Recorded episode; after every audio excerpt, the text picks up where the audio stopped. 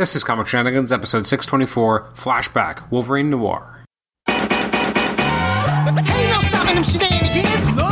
Into shenanigans. All up in them shenanigans. Shenanigans.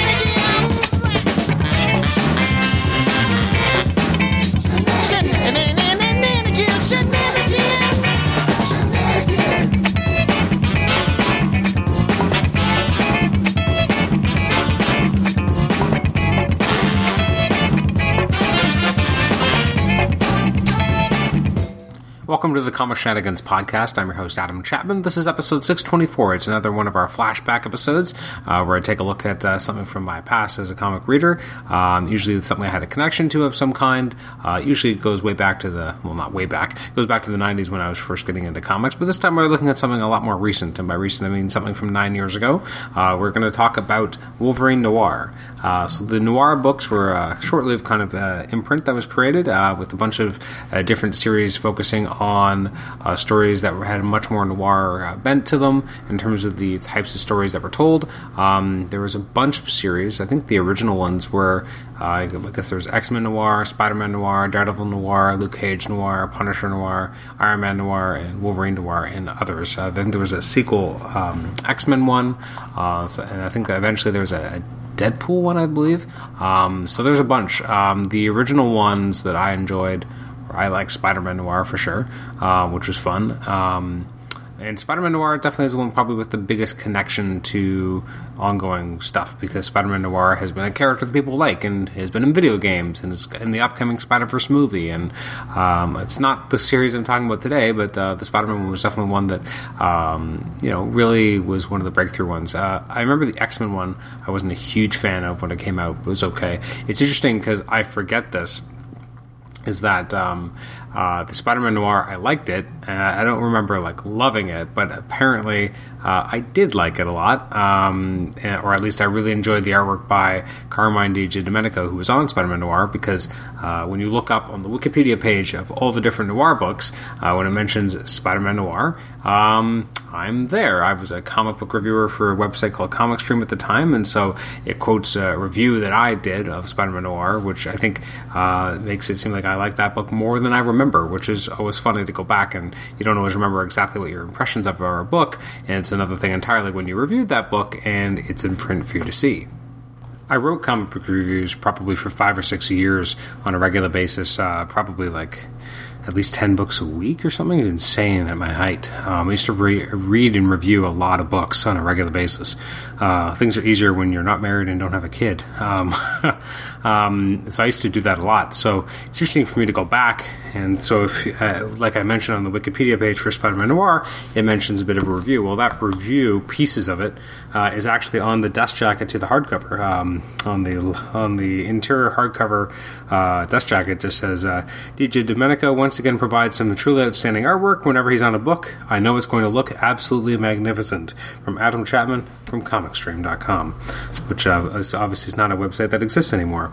Uh, so it's interesting to kind of go back and see things that I've said. In fact, I have four of the noir books in hardcover format, and I think I'm on three of them. Uh, Punisher Noir. It always makes me laugh when uh, I'm I'm quoted twice. um, the interior dust jacket for Punisher Noir, I say Tieri and Azaceta knocked this one out of the park, and then on the uh, back cover, I say I like the way that Frank Tieri is developing this story. How it subverts expectations and is more of a character piece than you might at first expect. Fantastic work, high, highly recommended. Um, the one that I was not ever uh, quoted on is probably my favorite, um, or one that I really, really loved, which was uh, Daredevil Noir, uh, which is a fantastic book. But that's not what I'm talking about today. Today, um, I picked off my shelf recently Wolverine Noir, and I wanted to kind of reread it. It's uh, a striking cover. It's you know Wolverine. Uh, it's black and white. You got you know either rain or hail, probably rain, uh, coming down on on a, on this on this you know black and white figure, except for there's red where the claws are and, and the parts of his sleeves, uh, just indicating some blood. Uh, I am actually quoted on this one as well. Um, on the back, I say, "Wow, Wolverine Noir has absolutely blown away my expectations, and I can't recommend this series highly enough." And on the inside cover, I say, absolutely incredible, a perfectly paced story with brilliant artwork all the way until the final last panel. Highly recommended. You must pick up this series. So, Do I still feel the way I did nine years ago? Yeah, I do. Um, I think of all the noir books, this is probably one of the best. I think it and Daredevil, oh, Luke I'm sorry, uh, Punisher is really good too. Uh, I like the ones that really kind of uh, deliciously ate up the uh, the premise of these are stories with familiar characters in a, in a noir setting. Uh, but it was not so much just to capture the story; you have to really s- capture a certain visual aesthetic as well. Um, I'm not talking about it on this episode, but Daredevil Noir is definitely a, a book that feels like that, where it has an absolutely breathtaking visual style. It's very in, kind of similar to what we were seeing uh, uh, Alex Maleev do when he did the, uh, the Daredevil book uh, in the mid 2000s, and this kind of feels a lot has a lot of similarities. Uh, the color work, especially, kind of reminds me of that. Um, so again, very much felt like a, a, proper noir story. But Wolverine is probably the most noirish because um, when you think of kind of the prototypical. Um, stereotypical noir stories, having um, having it you know kind of surround a, a detective agency and you know a mysterious woman and a femme fatale with um, you know a partner who's abducted. Like these play really well with the strengths of the of a noir concept. Um, it's you know it, it's what really makes this work though is how the art really becomes something else. Like it, it, the art is so moody, so dark. Um, it really is makes it such a compelling visual story. Um, there's a bit of a mystery maybe not a huge mystery, but it's definitely a, a, mystery that's kind of laced in in terms of the villain and the connection between uh, Dog and, uh, Logan and, and, how it got this way. Um, it's an interesting kind of character study, and you know, it's a very you know, it's not that different a version of James. Um, it just set in a different time period, and I, in some ways, I feel like the uh, the period from where the inciting incident happens when something happens uh, in the you know development of the uh, the Logan character. It's only seven years later that the main thrust of the story takes place. I almost feels like it feels like much later. Um, it's I'd, I'd, love to talk to Stuart Moore at some point um, to, to find out why. Uh, why was why was seven years? What, was that enough time? Uh, it's set you know in the early uh, days when you know World War is co- coming soon. It's set in August 1937. I haven't really mentioned the creative team, but um, it's written by Stuart Moore, artwork by C.P. Smith. Um, it's extremely striking. Um, it's really again th- this just this book looks so different than so many other things. Uh, you got colors by Rain Beredo, who does such an amazing job. Letters by Jeff Eckleberry, edited by Daniel Ketchum, and uh, the executive editor was Axel Alonso. Obviously, this was uh, during Joe Quesada's tenure as editor in chief. Um, this is just such a great book, and um, again, looking through it, it's it's very the the framing of the sequences, the way in which the art is paced. Um, it's you know a lot of shadow work um, and use of negative space.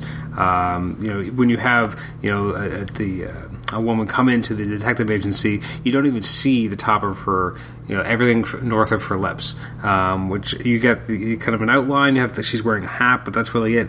And they really play up shadows. And again, you don't see a lot of full on uh, faces that don't have shadows playing across them. Uh, basically, I guess back in time, you see some more light is used in the flashback sequences, but otherwise everything's so dark, moody. Um, you really get a sense of this man struggling with this thing inside him um, and what had, has kind of taken away from him. Um, how his you know this this this incident really formed who he was and who he had to be. Um, he had to kind of go on the run and get away from anyone who would have known him, uh, and it really leads into a lot. Um, the last issue is really special. I think it really takes everything, dials it up a notch. It has such a great sense of pacing because it feels like there's real stakes. Like characters can die and they will die. Uh, the dog character is early on is abducted and Logan doesn't know what happened to him, and finally we find out, and it's just this great sequence of you know what's going to happen. You got this sense of impending doom that something bad is going to happen to dog, and you don't know if it's going to actually happen or not. And it's just the way it is told in the art is so cinematic, and you could feel it. You could feel the tension. Um, not a lot of books are really able to really achieve such a visual reaction. Like you feel this is going to happen, and not only does you have this sense of foreboding, you have this sense of, of absolute dread that something really bad is about to happen to dog. Is that right after that panel? Um, you have something else horrific happen to another character, and it's just like boom, boom. Um, this it, it's such a, an amazingly well put together story. It, it's you know a, a revenge story, but um, the way in which that revenge is done, even the idea of what it is to be human, what it is to be a man. That you know, an, an animal acts on instinct. A man has a choice, and what that means um, is is really something. Um, the idea that you know Wolverine or Logan has this you know animalistic rage, which we've seen in the character in the six one six, and how he's choosing to deal with that, and how he's kind of able to pull himself back from the brink and know that animals only act in instinct, and that he does have a choice, and then seeing the choice that he makes makes it even more gripping. Um, and uh, the idea to make him have more of a religious background as well was a very interesting choice and one that I thought played well to the strengths of the of the themes and the way in which the story was told.